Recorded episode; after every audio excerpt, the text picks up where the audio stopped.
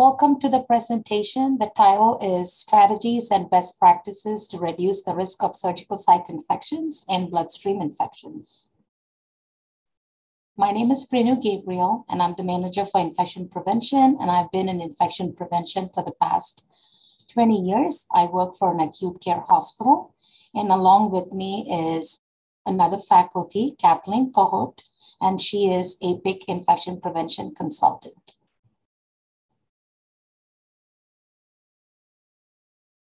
This slide shows the faculty disclosures. Program information, this education is provided by the North American Center for Continuing Medical Education, LLC, and HMP Global Company. It is supported by an educational grant from 3M Healthcare Medical Solutions Division. The learning objectives. So this session will be looking into the financial and clinical burden of surgical site infection and bloodstream infections. We will also review the strategies and best practices to reduce the risk of surgical site infections and bloodstream infections, mostly in the perioperative period and the intensive care unit. We will also discuss the guidelines and recommended practices to support the strategies to reduce these risks and the last would be the topic on patient decolonization with nasal povidone iodine, which is the best practice to reduce risk for patients in the perioperative and ICU units. So going into the presentation, strategies and best practices to reduce the risk of SSIs and BSIs in the perioperative period and in the intensive care unit. So let's look into what is a hospital acquired infection. So, a hospital acquired infection that develops as a result of medical care, and this can occur in a hospital, in an outpatient surgery center, in a nursing home, in a rehab facility, all while receiving any kind of care like wound care services. For an infection to occur, the bacteria must enter the body, and it can enter through many ways. It can be through a wound, a device such as catheter, or through some surgical interventions. Healthcare associated infections are complications of healthcare and they are linked with high morbidity and mortality. Each year, about 1 in 25 US patients are diagnosed with at least one infection that is related to their hospital care. Additionally, these infections are often caused by antibiotic resistant bacteria and they sometimes lead to death. So this slide shows the common types of hospital-acquired infection. They're just not limited, but these are the most common types. So we have catheter-associated urinary tract infection, surgical site infection, central line-associated bloodstream infection, and then hospital-acquired pneumonia and ventilator-associated pneumonia. Okay, let's look into the impacts of HAI. Healthcare-associated infections are common and complicating most of them can be prevented. Each day, around one out of 25 patients in the US contracts an HAI. These infections can significantly delay recovery, increase the hospital stay, expense of hospital stay, and also result in death. Of the approximately 2 million American patients who acquire an HAI, an estimated 90,000 will die. That's a significant number. Selected HAIs can be reduced as much as 70% with the help of proper patient safety interventions. The cost of a single case can range from $1,000 to nearly $50,000, depending on the type of infection. The direct cost of HAIs to hospital is estimated to be about 28 billion to 45 billion. And all of the references to these uh, data are at the bottom of each slide. So let's look into surgical site infection. So this is the most common infection. It's also a costly HAI.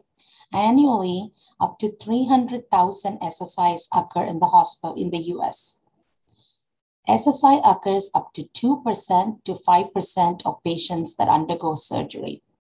It increases the length of stay to up to 9.7 days. And the annual cost is from 3.5 billion to 10 billion. And the most important thing is with the literature, about 60% of these SSIs can be prevented. So let's look into central line associated bloodstream infections. An estimated 250,000 bloodstream infections occur annually. And the CLABSI rate in the intensive care unit is estimated to be 0.8 per thousand central line days. The longer the central line days, the higher is the risk for a bloodstream infection. So the rates of CLABSI associated with PICC lines are very similar to the conventional central venous catheters, which includes dialysis catheter. The central line associated bloodstream infections were found to be the most costly HAI, and they're usually about 45,000, and the range is from 30,000 to 65,000.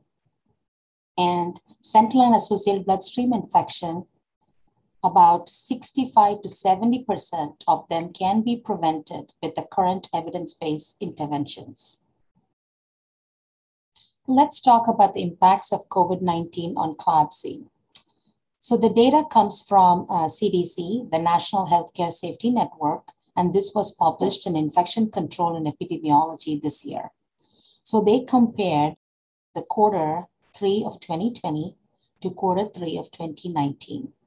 There were about 4,460 CLABSIs that were reported in 2020, and this is a 53% increase in comparison to the number of events that were reported from the same hospital, same location in 2019. So COVID 19 did definitely make an impact on the hospital acquired infections. We do see an increase in CLABSIs, an increase in ventilator associated pneumonia, and also an increase with other multi drug resistant organisms, which are secondary infections to COVID 19 pneumonia. And the impact of COVID 19 is as a result of patients being very ill and also the large volume of patients influx in hospitals causing lack of hospital beds. The impacts of COVID 19 on HAI also depends upon the large influx of patients that the hospitals have seen and also the staff to patient ratio. So these have negatively impacted and we are seeing an increase with hospital acquired infection during this pandemic. So let's talk about HAI incidence and the clinical burden. The risks that put the patients for a surgical site infection or any kind of hospital acquired infection is the age, the severity of the illness, invasive procedures that they have to have in the hospital stay, and also invasive devices, which could be urinary catheter or central line.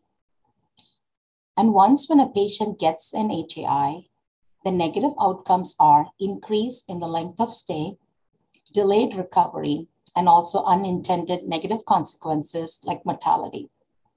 Literature shows that mortality was substantially higher for patients with HAI at baseline of 9.7 and 23.2% at 30 and 70 days in comparison with those without HAI, which is 2.8% and 4.4% at 30 and 90 days. So this is Centers for Medicare and Medicaid Services, the CMS.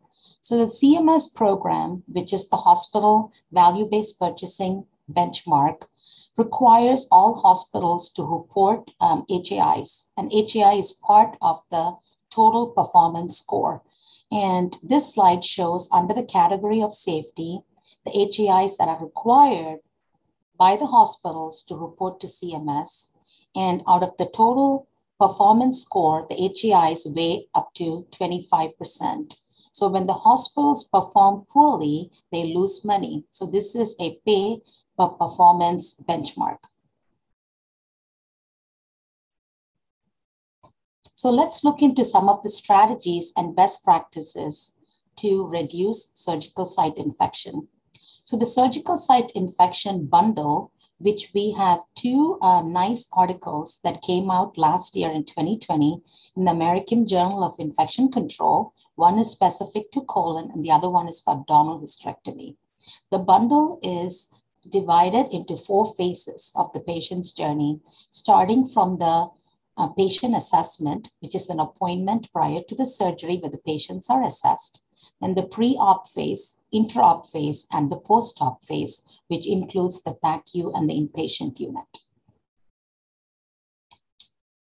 So in the patient assessment, which is usually a pre-op appointment that the patients come prior to their surgery, few days prior to their surgery, the patients are um, shared the need for chlorhexidine shower 4% the night before and the day of surgery. They've given the education. The diagnostic testing is completed for the hemoglobin A1C and for glucose. And this is done for all patients with and without diabetes.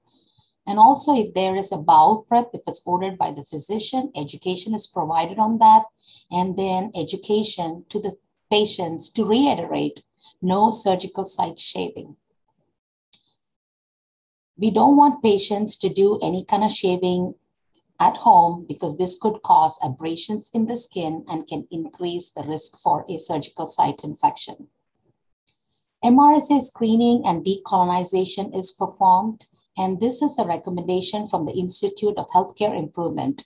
If you have your surgical site infections, if you see more than 50% being caused by MRSAs, then definitely MRSA screening and decolonization should be considered pre-op. Education is also provided on nutrition, protein supplement, and carbohydrate loading as appropriate with the ERAS protocol, which is the Enhanced Recovery After Surgery, glucose management for patients with diabetes, education on smoking cessation, and then also good hygiene education, and education on other surgery related information. In the pre-operative phase, we do the third CHG bathing with wipes. Also, the skin and nasal decolonization is completed prior to surgery. Skin assessment is performed. Normothermia is recommended, and the range is 36 to 38 degrees Celsius. And this can be done using body warming devices. If the normothermia is not maintained and the patient is hypothermic, it can have negative consequences of restricting oxygenation and also causing vasoconstriction of the tissues, and that could increase the risk for a surgical site infection. Glycemic management is very important to maintain the blood glucose level less than 200, and this is for all patients, both diabetic and non diabetic and antibiotic prophylaxis to choose the appropriate antibiotic and also to make sure that it's a weight-based dosing. Hair removal with electrical clippers and not shaving. Again, shaving can cause abrasions in the skin, increases the risk for bacteria to enter the skin and lead to a surgical site infection. Moving on to the intraoperative phase, this is in the OR is to limit traffic of how many people are going in and out of the OR suite. Again, to continue to maintain normothermia on the patient, to do skin prep with chlorhexidine and to make sure to follow the manufacturer's dry, dry time. And for abdominal hysterectomy, it is an ACOG recommendation, which is from the American College of Obstetrics and Gynecology. They recommend prepping the vagina with CHG. Antibiotic prophylaxis is given within an hour, and redosing is based on the antibiotic used and also the length of surgery. The use of wound protector when indicated, glove and gown change prior to closure, using a separate closure tray, and to use the appropriate dressing. I want to point out some of the initiatives over here with the glove and gown change and separate closure tray these were initiatives that were used with the Mayo Clinic when they conducted a study in 2011, and they did see a 50% reduction in their colon SSIs. In the post-operative phase, um, maintaining the glucose levels, glycemic control, again, less than 200, maintain the normothermia, the temperature, and also introducing post-op CHG bathing. To continue CHG bathing, after the operation, not just doing it pre op, but also to continue it post op. And this was also one of the initiatives that, that was included in the Mayo Clinic study. An education on wound care, how to take care of the wound once when the patients are discharged home, and to follow up with the patient with a phone call after discharge. So let's switch gears to CLABSI. So what is a CLABSI? And this definition is from CDC. It's a central line associated bloodstream infection in a patient where the central line is in place for greater than two days and the central line was in place the date of the event or the date before. And the date of the event is usually the day that the blood culture was drawn. CLABSIs can be prevented through proper insertion technique and management of the central line, and these techniques are well addressed by the CDC Healthcare Infection Control Practices Advisory Committee, the HICPAC. So, what is a central line? It's a catheter that terminates at or close to the heart or is in one of the great vessels. And the vessels are indicated here, and this is also from the CDC CLABSI criteria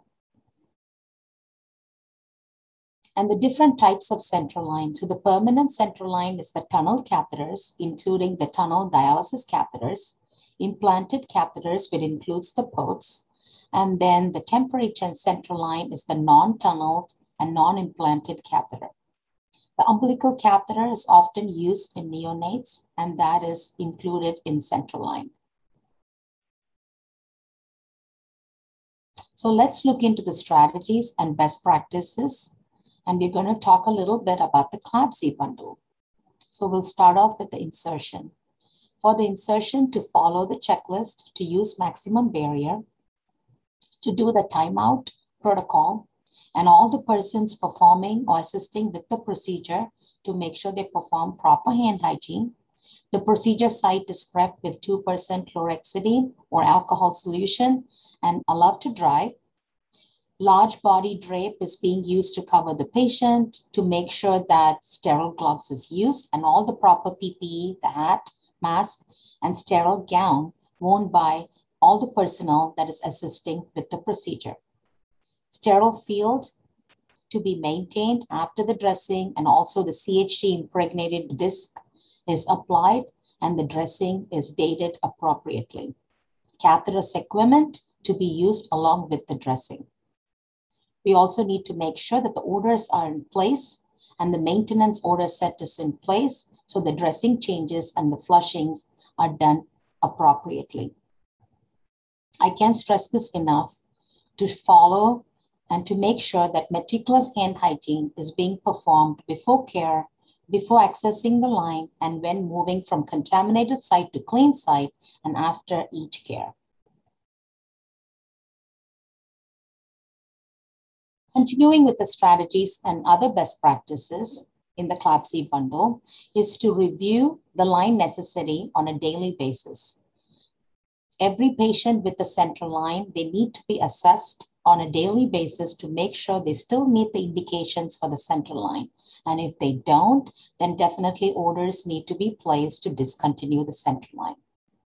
Also to continue daily CHG bathing and this is part of the recommendation in the guidelines for prevention of intravascular catheter related infections in 2011 by CDC. So this reduces the skin bioburden and it reduces the risk for a bloodstream infection. Weekly dressing changes to be completed and documented and then all the healthcare personnel should follow the tubing and injection cap change as per the hospital policy. Use of alcohol port protectors and compliance with appropriate scrubbing of the hub. And to avoid unnecessary disconnection of the line during infusions. And this is a big thing to discourage line draws for blood cultures. The blood cultures that are drawn from line the literature shows there's a high risk for contamination. Other CLABSI initiatives would be to look into having a dedicated vascular access team. If a team as such is created, it would definitely make a difference. So this would be a competent team that will be responsible for all the lines house-wide. They will be responsible for the insertion, for the assessment of the patient, whether they really need a PICC line or a CVC. They will also be responsible for the maintenance, including the weekly and as needed dressing changes. When we do analysis on CLABSI infections, often it shows that the infections occur past five days after the patient has had the central line. So when you see infections that occur past five days, it's mostly associated with the maintenance. And that's why a dedicated vascular access team in place could really make the difference because it will be a competent team that will be handling all the vascular access needs, including dressing changes and also insertion and removal of the line. So other CLABSI initiatives, each hospital should make sure to have a complete sterile package dressing change kit readily available. And the most important thing is to keep all the items that are needed included in the packaged kit. So this will prevent healthcare workers to make trips back and forth to get supplies. You want to make sure that you maintain the sterile field while the dressing change is being completed.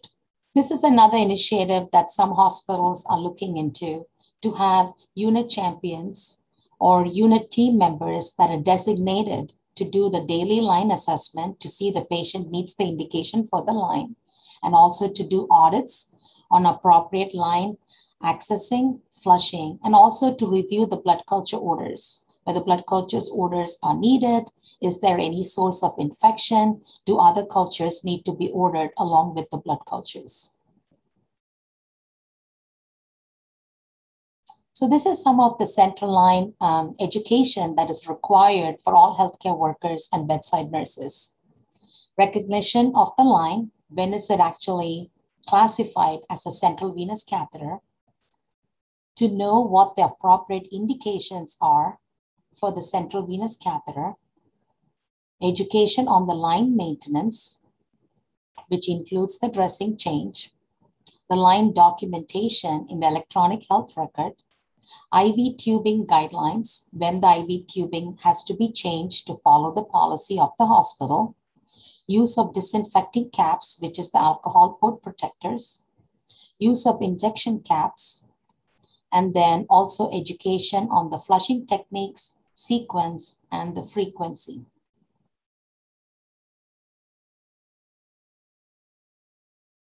I can't stress this enough. The most important practice is performing meticulous hand hygiene. And these five moments of hand hygiene is from the World Health Organization to perform hand hygiene before touching a patient, before a clean or aseptic procedure, after body fluid exposure risk, after touching the patient, and after touching the patient's surroundings. It is very important to maintain aseptic technique when you're taking care of the patient, especially when you're doing a dressing change or accessing the central line, and following the manufacturer's instruction for use for all devices. Most importantly, to also follow the proper cleaning, disinfection, and sterilization processes as per the manufacturer recommendation with devices um, that can be reprocessed. So if there is a device, the manufacturer recommendation is single use, it has to be discarded. And for the devices that has to be reprocessed, it is very important to follow the cleaning and sterilization guideline per the manufacturer. So this concludes this part of the presentation. And the next half of the presentation would be by Kathleen Kohut, and the title would be What Should We Do and Where Do We Start? Thank you, Preenu. I'm Kathleen Kohut. I'm an infection preventionist, and I really appreciate all that valuable information that Preenu gave us as a foundation for HAI reduction strategies and and now my task is to talk about what we should do and and where do we even start with all this information and so i thought i would start with talking about what we actually know and then go from there. And so let's start with the human microbiome or the human body. What's very interesting to me about that is that skin can contain over 1 million bacteria per square centimeter. And if that isn't enough, then uh, think about the fact that there are 37 trillion human cells and 100 trillion microbial cells that like to live on the body. And we're all very happy with all these trillion zillions of cells. Problem is that some organisms that, for, for example, an obvious one is organisms that live in the groin, if they end up in a central line, then can cause harm to the patient. And so it's important for us to reduce the number of microorganisms so that we can reduce the risk of infection. We also know that devices increase the risk of HAIs, and uh, we know that pneumonias can occur in the hospital acute care settings. But if a patient has endotracheal tube and is on a ventilator, uh, the risk of a pneumonia increases significantly. That's true of a BSI versus a CLABSI and a UTI versus a CAUTI as well. So managing devices is an important strategy for reducing HAIs. We can't predict who's going to get an infection because each patient has a unique immune system the patient themselves come to us with different risk factors. H- hospitalization is unique for each patient. They could be there for a day or 30 days. And the longer that a patient is in the hospital, we know that that's a risk for an HAI. Bacteria have different levels of virulence. And in addition, they could be biofilm formers, and that can be very important, particularly in uh, the case of a CLABSI. So, all of these variabilities can make HAI reduction strategies very complex. Patient outcomes, therefore, are optimized by standardizing all the evidence based practice that we know that's designed to reduce HAIs and the risk that's inherent with these patients and and that just translates into bundles and we'll talk about bundles a lot uh, through the rest of the presentation. The guidelines that drive our practice in critical care are numerous and we're going to focus on the ones related to CLABSIs in particular. The cdc last published their guideline in 2011 and they refresh it from time to time. And the SHEA Society for Healthcare Epidemiology is also a very uh, well respected guideline, and that was uh, last published in 2014. So you can see that even though these guidelines were published long ago, the foundations that they've laid for us have been invaluable in helping us with CLABSI reductions all organizations agree with the original CDC statement from 2011 that says that using bundles, which are again evidence based practices, can drive and sustain change. So, very important to develop bundles based on these important guidelines. What I consider to be important to understand is that I believe that the increase in HAIs is due to the COVID chaos I define COVID chaos as the nurse at the bedside that now is taking care of patients that they don't know how this disease is transmitted yet uh, early in the pandemic process. There's no PPE to wear to protect themselves or very little. So that was a huge stressor. And there were so many stressors at the bedside that standardization of care sort of went by the wayside just to be in survival mode. And that's not a blame, that's just a, a fact of life as we were managing this very uh, significant pandemic event. Developing bundles is an important part of any HAI reduction strategy, and then monitoring those bundles is crucial the advantage of doing monitoring is that it clarifies expectation to the staff regarding current practice. That is so important. And actually, the bundles become a teaching tool to let staff know what it is that is evidence based practice and what your organization is going to be focused on in order to reduce the HAI uh, and in this case, it would be CLABSIs. It also provides data regarding the compliance for that change that you're trying to make. And uh, that's important to give that compliance feedback to the bedside nurses so they can understand the hard work that they're doing and that it's actually making a difference. So, the data that you generate from the process measurements is really to identify the opportunities for improvement once the data is published, uh, measure and compare performance over time, and create a Hawthorne effect. And the Hawthorne effect means to me that when I have used auditing for CLABSI reduction, the nurses understood what we were going to look for and that we were going to do this on a regular basis because it was an important focus for the organization. And therefore, she was able to make sure that she was complying with all of the criteria of the bundle uh, so that she could contribute to uh, the success of the CLABSI reductions. And therefore, they knew that somebody was going to come by and check on them and they were going to be ready. This is an example of a central line bundle auditing result. Um, and you can see that in this particular organization, they used the clinical indication for the line, the dated dressing and tubing, was the device secured, was CHG present, were caps present on all the ports, and was the dressing drying intact at the time of observation. And you can see the results of this auditing process. And if you were to use a greater than 90% compliance threshold, you can see that there's a lot of work to be done in this organization related to individual criteria of the bundle. And as an organization, you could decide to look at maybe one or two things in the next month prior to the next auditing to see if you can create some change that can be sustained over time. Let's look at the guidelines that drive our practice related to surgical site infections.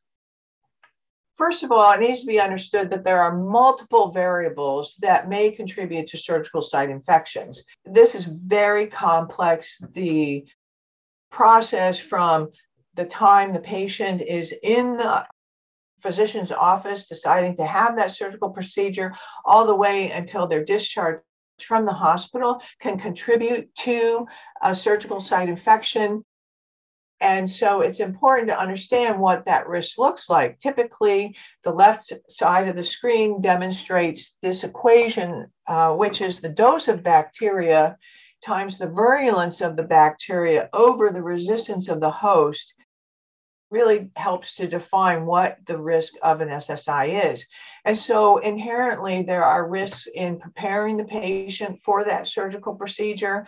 There are risks involved with how the staff prepare, what is their attire, their hand hygiene practices, uh, how they perform their surgical scrubs what the surgical technique is itself during the procedure.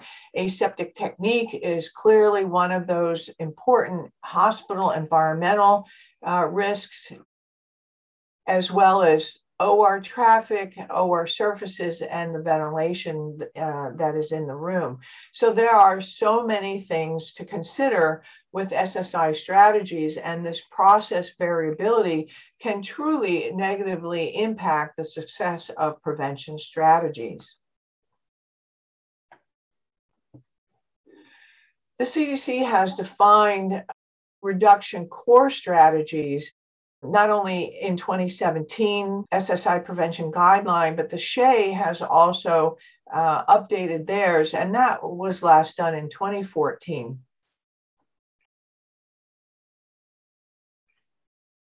the definition of a perioperative bundle, according to the Institute of Healthcare Improvement, is defined as a structured way of improving the process of care and patient outcomes. So they really talk about having just a small set of evidence based practices that you might put into place.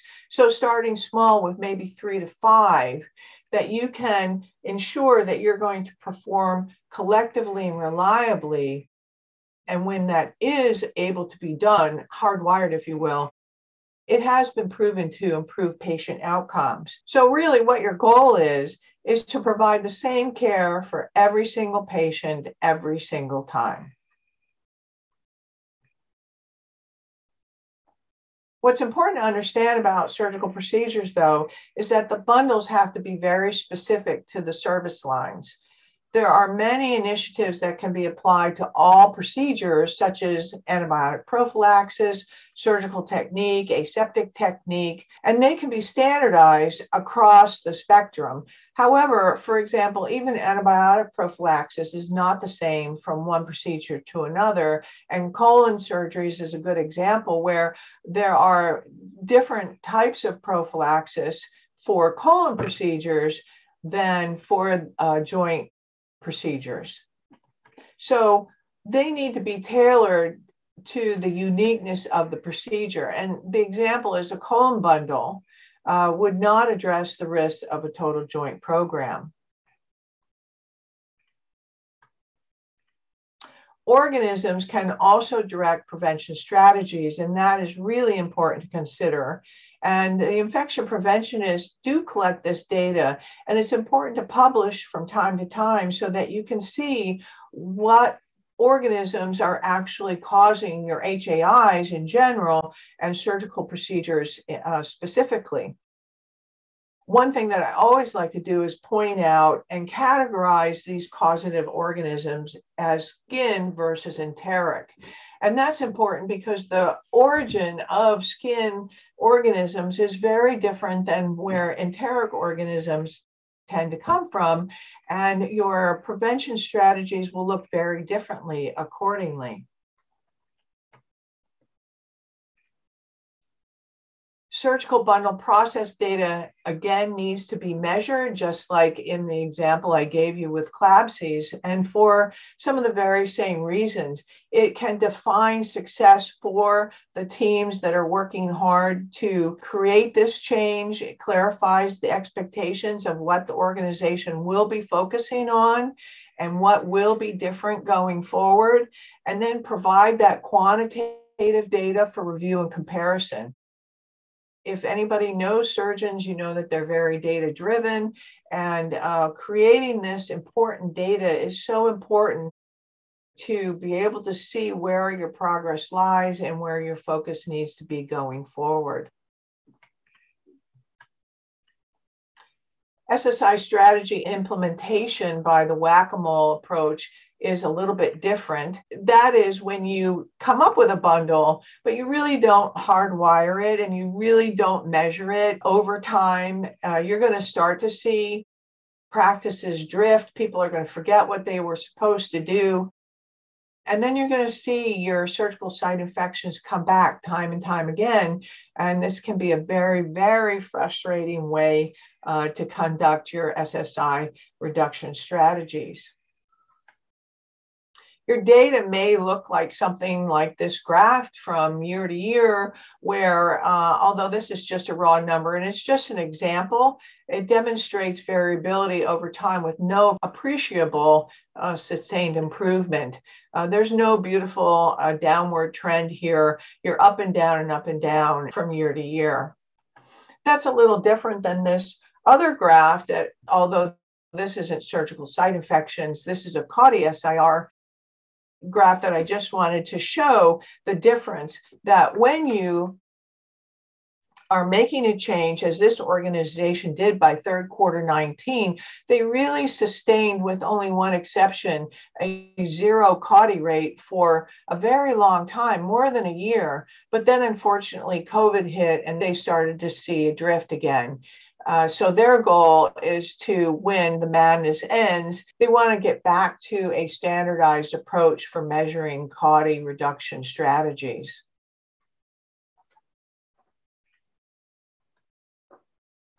nasal decolonization has become a very important part of surgical site infection reduction strategies. So I want to walk through this with you. And the reason that it is important is because we've begun to understood that uh, the nose is a reservoir for Staph aureus, and Staph aureus continues to be a very important organism to manage as it causes so many uh, healthcare acquired infections in general and specifically surgical site infections.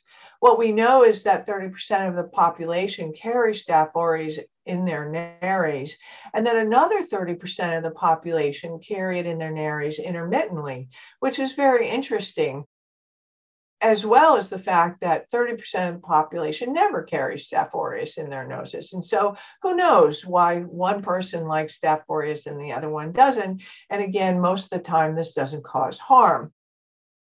What we also have learned from Dr. Trish Perl and her publication in the New England Journal of Medicine back in 2002 is that surgical site infections have now been linked to the patient themselves so that when a patient in this study had a surgical site infection, they genotyped that causative organism back to the patient's own organisms that were being harbored in their nares. And they identified that the Staph aureus in that patient's nares was the exact same uh, organism that caused their surgical site infection 80% of the time. So, this endogenous source of organisms is very important to manage to reduce surgical site infections.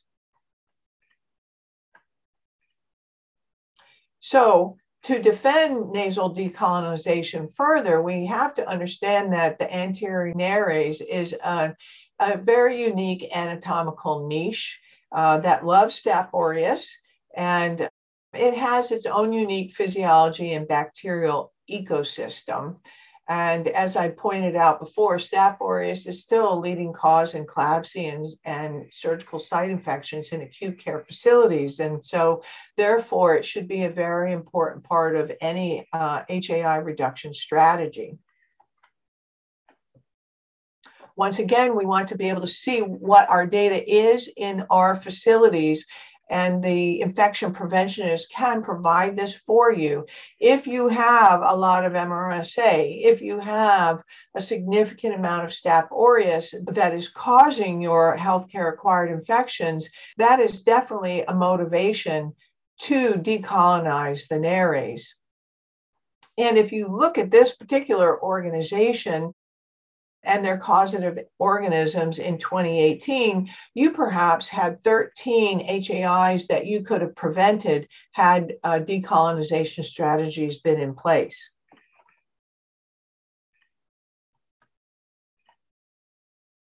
The CLABSI reduction guidelines for intensive care units Uh, provided by the CDC does state that implementing source control strategies is an important one in order to reduce bloodstream infections. For surgical procedures, nasal carriage of Staph aureus is also considered a major risk factor for surgical site infections now. And that is specifically pointed out in much of the literature that has come out since Dr. Perl first published. And that is true in orthopedic procedures, cardiothoracic procedures, general procedures, and neuro procedures, and particularly those that use implants. Therefore, nasal decolonization has been around for a long time, and mupirocin has been historically the drug of choice, if you will, to decolonize the nares. The problem with using mupirocin that we have begun to realize over time is that there are process issues, compliance burdens, and some antibiotic resistance that has been reported. And because it can be complicated to get somebody to decolonize their nares preoperatively, it can result in a lot of process variability. So if you think about it, when a patient decolonizes their nares because they are MRSA and or Staph aureus positive, then you're asking somebody to fill a prescription for the mupirocin. You're asking them to decolonize their nares or apply the mupirocin twice a day uh, for five days before their surgical procedure. And we know that patients aren't always very compliant with their preoperative instructions. And so there is a lot of variability as to whether that patient was compliant before they come in to have their surgical procedure. Dr. Phillips published in the Infection Control and Hospital Epidemiology Journal in 2014, establishing that mupirocin and a 5% nasal providone iodine solution are comparable in decolonizing the nose preoperatively. This is an investigator initiated prospective trial that compared SSIs post arthroplasty and spinal fusion all patients were given 2% CHG bathing cloths, and then they were randomized to a nasal providone iodine solution or the five day treatment of uh, nasal mupirocin ointment. And the conclusion of this important study is that overall SSI rates were actually lower using the providone iodine solution. And that could very well be because of some of those compliance variability issues that I spoke of earlier. In addition, reduction in SSIs caused by Staph aureus were noted in the study, and that 5% nasal providone iodine is now considered an alternative mupirocin as an approach to reducing SSIs. the advantages of this providone iodine is that resistance has not been shown because it's an antiseptic, not an antibiotic, and therefore can support antibiotic stewardship programs. It's broad spectrum, it's easy to implement in the pre op area, and there's no need to change current protocols, for example, MRSA screening preoperatively, which you still want to do because of antibiotic selection if the patient is MRSA positive. You can directly observe the application uh, to ensure compliance, whether you have the patient do it themselves or that nurse at the bedside. And there is, again, uh, demonstrated efficacy in reducing surgical site infections with the 5% providone iodine solution.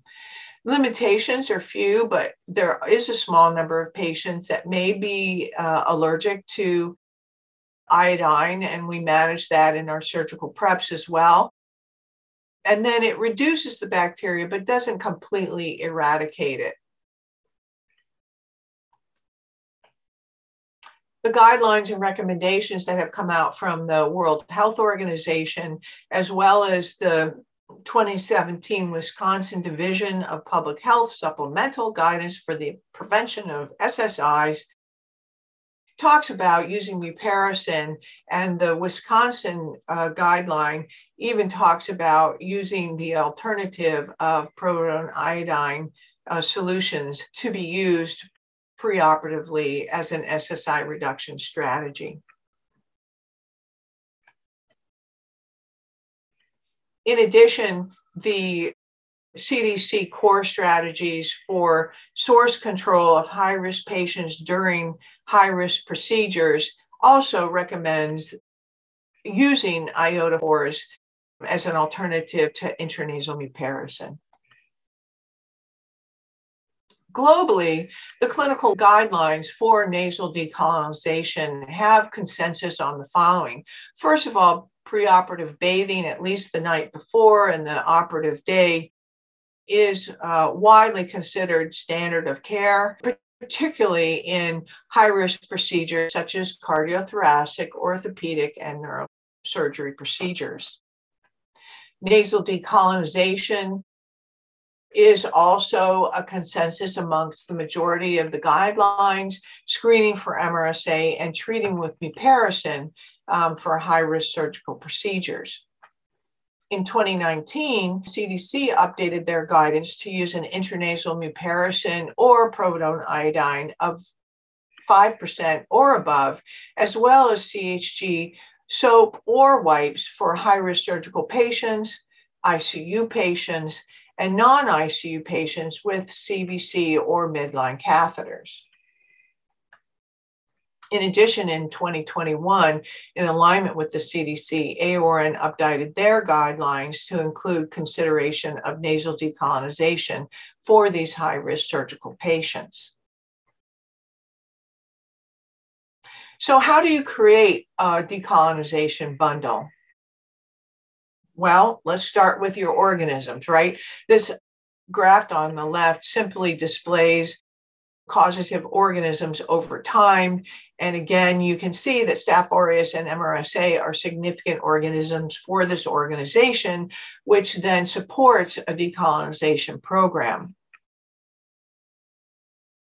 In the intensive care unit, you might develop a decolonization program based on several things. So, first is you're going to define the population, or you're going to standardize to every procedure. And that's a decision that each organization needs to make.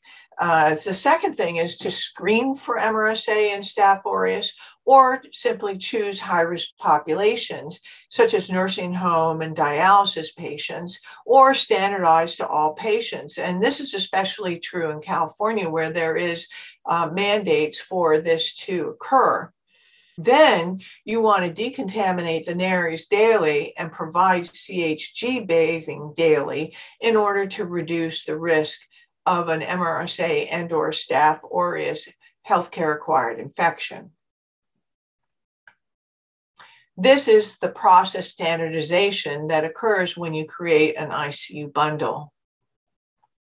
For a surgical pre-op protocol, you're going to start by screening for MRSA because you might choose a different antibiotic prophylaxis based on the results. If a patient is obviously MRSA positive, it's likely you're going to choose vancomycin. Then you're going to begin at home with a CHG bathing protocol for those patients. And then when they come into the hospital, decontaminate the nares prior to the surgical procedure with a defined population or standardized to every procedure. It's really much easier for those bedside nurses in the pre op area if you standardize to every procedure and definitely standardize to all of the surgeons for all surgical procedures. It's very difficult if you don't have consensus among these surgeons to be on board with this decolonization process because it's hard to know that Dr. A does it this way and Dr. B does it that way. And there is inherent variability to that that then can drive noncompliance. Last, you want to provide a CHG bathing for that patient just prior to the surgical procedure. And that really does define a very simple way to create a pre op bundle to reduce surgical site infections. This process standardization via this bundle is one part of a larger bundle that you may choose to use in all of your surgical site prevention strategies. Frequently, people don't know what to decolonize first, the nose or the toes, and the answer is nose before toes. And the reason is that you want to decolonize the nose prior to the body because the nose is an active source of contamination. So every time somebody breathes, they're expelling Staph aureus onto their body. And under normal circumstances, that's not an issue. But when you're trying to decontaminate the patient, then you've got to decontaminate the source first. And after that active source of Staph aureus is removed, then you can apply the CHG and provide clean linens for the patients.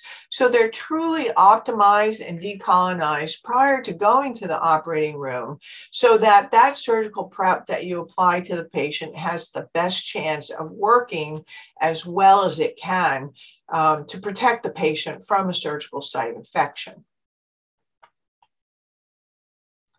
So, in summary, reducing the risk of CLABSIs and SSIs is really important to be considering because they're common and they're costly, uh, particularly CLABSIs and surgical site infections.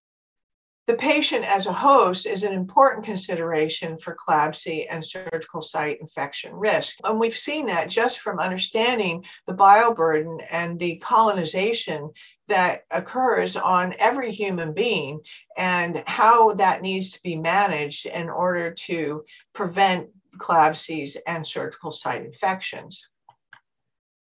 Controlling variables uh, such as reducing that bacterial load then is an important way to reduce CLABSIs and SSIs. And using the bundled approach by standardizing the care that you can provide to your patients to improve your outcomes by giving that patient the same care every single time is the goal in using bundles as an approach to reduce the risk of CLABSIs and surgical site infections in your patient populations. And with that, that includes this presentation. And thank you very much for your time and attention.